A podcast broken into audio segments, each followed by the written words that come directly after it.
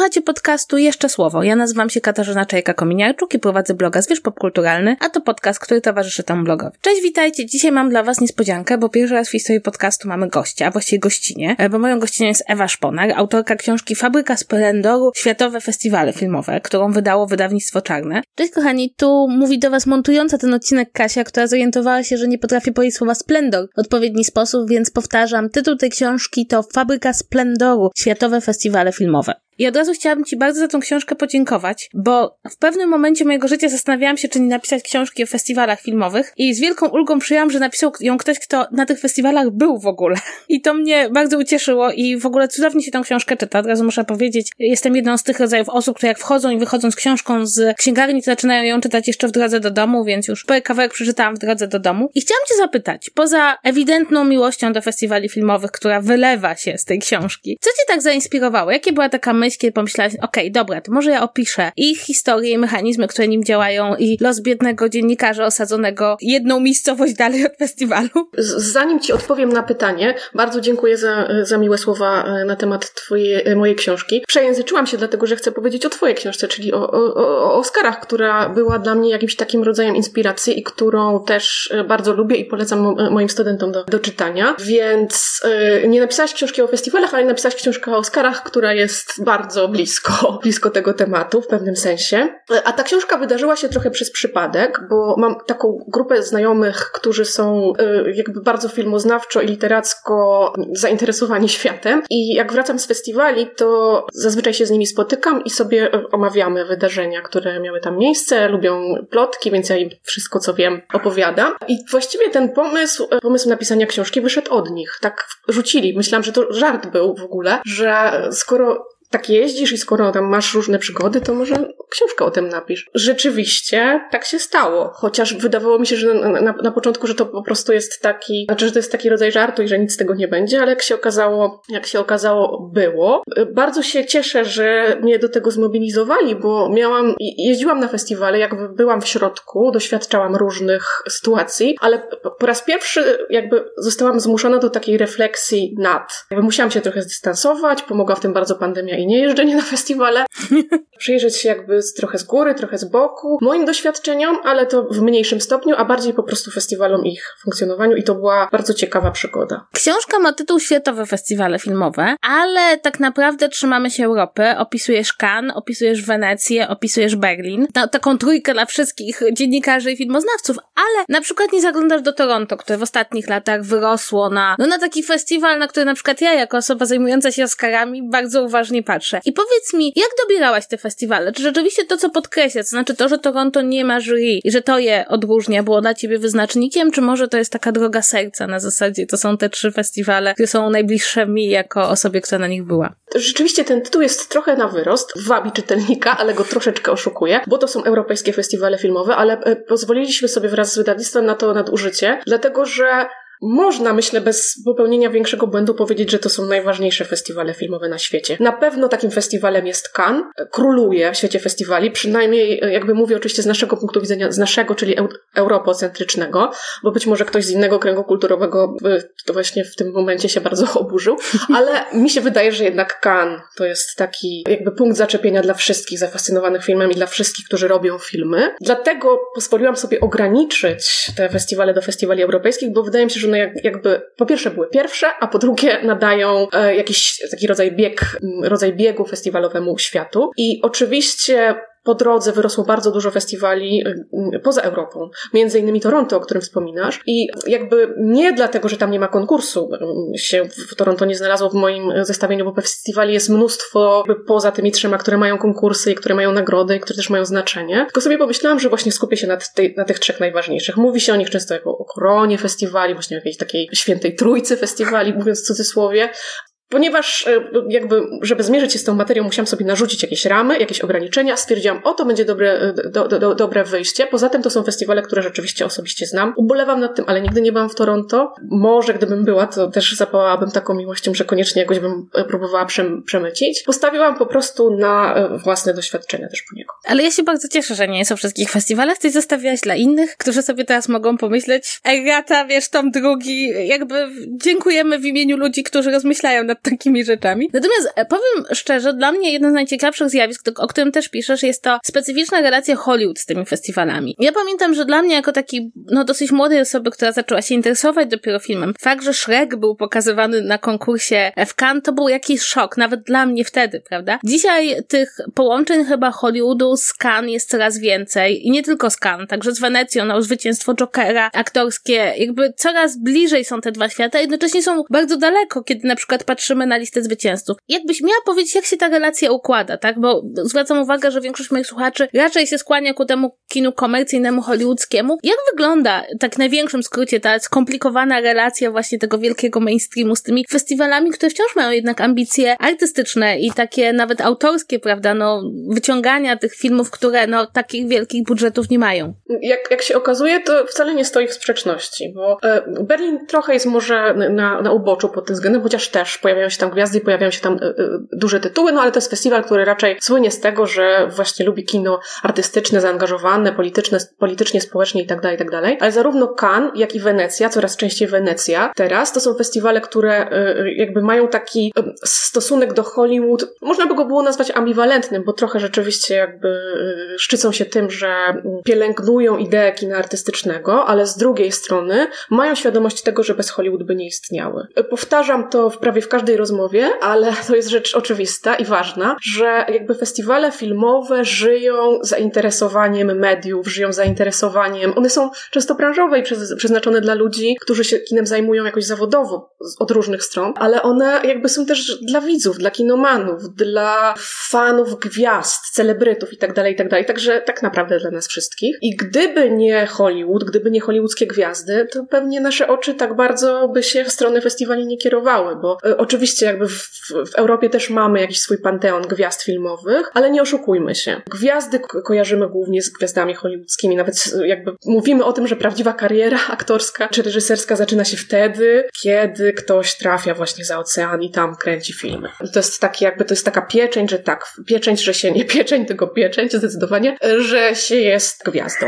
Jedna rzecz, która mnie intryguje, bo jesteśmy w takim kręgu osób, które się tymi festiwalami interesują i trochę rozumieją, jak, co można z nich wyciągnąć. Natomiast dla takiego widza, który po prostu patrzy na repertuar kina, czasem trudno zrozumieć, jak właściwie ma czytać te wyniki, tak? Jak ma czytać to, że nie wiem, że dokument zwycięża w Wenecji, tak? Czy, czy masz jakiś, jakiś sposób, jakąś taką wytrych być może, jak, jak się odnosi do tych wy, wyroków i wyników festiwalowych? Czy wiesz, czy to one rzeczywiście sygnalizują, że coś jest, dzieje się nowego w kinie, czy to jest raczej kwestia tego, kto w danym roku znalazł się w jury. Jak do tego podejść? E, czy znaleźć jakiś klucz, czy oglądać po prostu wszystko, co nagrodzone i zawierzyć całym sercem wyroki jury? Jak, jak ty na to patrzysz? Bo też mam wrażenie, że często dostajemy wyniki w kan i one tak istnieją trochę poza naszymi decyzjami, że się tak wyrażę, kiedy decydujemy się na co pójść do kina w tygodniu. Różnie bywa z tymi, e, z tymi werdyktami, bo czasami są rzeczywiście, e, jak sobie przy, przy, przyglądam się historii Wenecji, to zwłaszcza w Wenecji to widać, tak się, tak się przeplatają takie werdykty, nazwijmy je odważnymi, artystycznymi, kiedy wygrywa na przykład kilkugodzinna, e, kilkugodzinny film Lawadiaza, właśnie mi wypadł tytuł z głowy, dlatego musiałam zmienić rodzaj. Kobieta, która odeszła, o jest, wrócił, która gdzieś tam zupełnie przepada później w box office, bo, no bo jakby chociażby sama długość tego filmu może odstraszać widzów, a później na przykład wygrywa Kształt Wody, który jest już zdecydowanie filmem przyjaznym i komercyjnym i jakby może znaleźć e, szerokiego e, odbiorcę. Ja jestem rozdarta, jeśli chodzi o kwestię werdyktów, bo z jednej strony e, szanuję festiwale i cenię festiwale i lubię festiwale za to, że one właśnie wyciągają jakieś nowe zjawiska, nowe nazwiska, przyglądają się kinu spoza naszemu kręgu, naszego kręgu kulturowego i jakby dają życie takim zjawiskom, które byśmy przeoczyli, no bo jakby jesteśmy skoncentrowani właśnie na tym, co duże, głośne i zauważalne, ale z drugiej strony mam świadomość tego, że w pewnym sensie, to będzie może złe określenie, ale gorsze mi nie, lepsze mi nie przychodzi do głowy, że jakby ta nagroda dawana jakiemuś filmowi strasznie niszowemu, który przepadnie poza festiwalem, jest takim jakimś rodzajem zmarnowania tej nagrody. Podkreślam, to jest złe słowo. To jest złe słowo, jakieś inne by się to przydało, ale nie, z braku laku niech będzie. Bo skoro jakby i tak to jakoś nie pójdzie w świat dalej, to może warto byłoby nagrodzić coś pomiędzy. Nie wiem. Nie, nie, nie odpowiem Ci na to pytanie, bo sama jestem rozdarta i e, jakby nie mam pojęcia, co powinno się zrobić. Czy jakby dobry jest złoty środek, czy raczej dobre są ekstrema? E, nie wiem, dlatego na szczęście w dużych festiwali nie zasiadam i ode mnie to, ode mnie to nie nie zależy, ale masz rację, jak najbardziej masz rację. To jakby to nie jest nigdy idealny, sprawiedliwy wynik. W założeniu tak, no bo jury jest wieloosobowe, składa się z różnych ludzi o różnej wrażliwości, doświadczeniach, wiedzy itd., tak itd., tak ale przecież to jest zawsze zbiór jakichś określonych ludzi. Poza tym bywa tak, że jakby obrady w jury są e, demokratyczne, a bywa tak, że jest jakiś bardzo mocno dominujący przewodniczący bądź przewodnicząca i to ona albo on tak naprawdę decyduje o tym, kto dostanie złotą palmę, złotego lwa czy złotego niedźwiedzia. Więc jak napra- tak naprawdę te, te werdykty są wypadkową wielu różnych okoliczności i osobowości ludzi, którzy, którzy, którzy obradują nad oglądanymi filmami. Super byłoby, oczywiście jak ktoś się interesuje kinem, żeby oglądać wszystko, ale to jest niemożliwe, więc myślę sobie, że, że warto jednak zachować zdrowy rozsądek i też y, jakby nie obawiać się własnego gustu. Jeśli coś jest nagrodzone złotym, złotą palmą, ale nam totalnie nie pasuje i nie, i nie wchodzi, szkodzi, że tak powiem kolokwialnie, to nie szkodzi. To nie, nie znaczy, że z nami jest coś nie tak, bo te werdykty nie mają charakteru absolutnego. Chociaż, jak się przyglądnie, zwłaszcza liście nagrodzonych e, filmów na, na, na to one rzeczywiście się układają w coś na wzór kanonu. Są to często filmy, które jakoś znamy z historii kina tak czy siak, więc warto trzymać rękę na pulsie, ale bez przesady. Słuchaj, czytając tą książkę, ja się poczułam zmęczona w Twoim imieniu. Tym żywotem freelancera, dziennikarza na festiwalach. Ja znam to wyłącznie z festiwali polskich, ale nawet ja wróciłam z Gdyni, jak wiele osób, i e, musiałam to odchorować trzy dni, bo byłam tak zmęczona. Jakbyś mogła przybliżyć naszym, naszym słuchaczom trochę ten trud bycia dziennikarzem, osobą donoszącą z festiwalu, bo wydaje mi się, że to jest jakby taka sytuacja, której wiele osób nie jest w stanie zrozumieć, bo jest to wyobrażenie, że dziennikarz jedzie na festiwal i ogląda filmy. Cóż może być piękniejszego. Tymczasem to jest chyba taki e, najbardziej ekstremalny rodzaj dziennikarstwa filmowego i to też tak fizycznie wykańczającego. Zacznę od tego, że są oczywiście różne, są różnego rodzaju dziennikarze, którzy mają różne warunki wyjazdów na festiwale i na pewno są tacy, którzy jakby jadą w pełnym glamurze i mogą sobie wybierać filmy, które oglądają i jakby się nie przepracowują. Nie znam takich. E, być może ci, którzy e, jakby jeżdżą od lat, są uznani i tak naprawdę są zapraszani przez festiwale i są właściwie bardziej gośćmi e, niż, niż jadą tam do pracy. Nigdy nie miałam takich warunków, więc tej rzeczywistości nie znam, ale jakby fantazuję o tym, że bywa taka rzeczywistość i że kiedyś mi się przytrafi. Jakiś luksusowy hotel z widokiem na morze i w ogóle właśnie oglądanie filmów dla przyjemności wyłącznie. Natomiast w praktyce wygląda to tak, że, że te filmy są i to jest cudowne i e, jakby e, na festiwale raczej jeżdżą ludzie, którzy kochają kino, bo inaczej to by się chyba nie dało. Po prostu od rana do wieczora oglądać i potem jeszcze na przykład o tym pisać albo mówić w zależności od tego, jak, w jakim medium się pracuje. Więc to jest nie, niemożliwe, ale jest w tym oczywiście coś, jak, jakaś taka szczypta, może nawet całkiem duży element masochizmu, bo to jest bardzo ciężka praca. W, z jednej strony wspaniałych warunkach, bo zazwyczaj festiwale są w e, miłych miejscach. E, nawet jak jest zimno w Berlinie, to i tak jest fajnie, bo to jest Berlin. Ale z drugiej strony to jest taka praca od świtu do nocy, bo, e, no bo tak, no bo trzeba obejrzeć filmy. Zazwyczaj ogląda się konkurs i rzadko kiedy ma się czas, konkurs główny, na jakieś sekcje poboczne. Szkoda, bo tam też jest dużo ciekawych rzeczy, no ale jakby czas się nie, nie, nie rozciąga, nawet na festiwalach. A potem jeszcze trzeba o tym właśnie zazwyczaj coś napisać, albo sobie przynajmniej zrobić notatki na, na jakieś teksty w przyszłości. Do tego dochodzą do wywiady, jakieś spotkania. Jeśli ktoś lubi i ma y, możliwości, to jeszcze bankiety wieczorem, więc tak naprawdę można w ogóle nie spać i y, jakby to brzmi, to brzmi może super, ale w praktyce bywa męczące. E, mimo wszystko jest w tym coś tak niesamowitego, że jakby wszyscy po, po, po, po przyjeździe z festiwali narzekają, albo na przykład mówią, że już więcej nie pojadą, a potem tylko sprawdzają terminy kolejnych edycji i pakują walizki, sobie organizują nocleg i wyjazd, także jest w tym coś uzależniającego, mimo całej tej e, no, ciężkiej pracy e, i takiego, ten blichtr, który się nam kojarzy z festiwalami, ten splendor, to jest w, w tytule mojej książki, on się udziela głównie gwiazdom, chociaż one pewnie też pracują. Jakbyś rozmawiała z jakąś gwiazdą, to może też ci by mówiła o jakichś ciężkich warunkach, nie wiem. Natomiast dziennikarze mają tego tak malusio, troszeczkę tylko, ale mimo wszystko to wystarcza, żeby, żeby było super i żeby się uzależnić. Na sam koniec chciałabym cię zapytać, jeśli komuś z nas, zwykłych śmiertelników, nie dziennikarzy, marzy się po nocach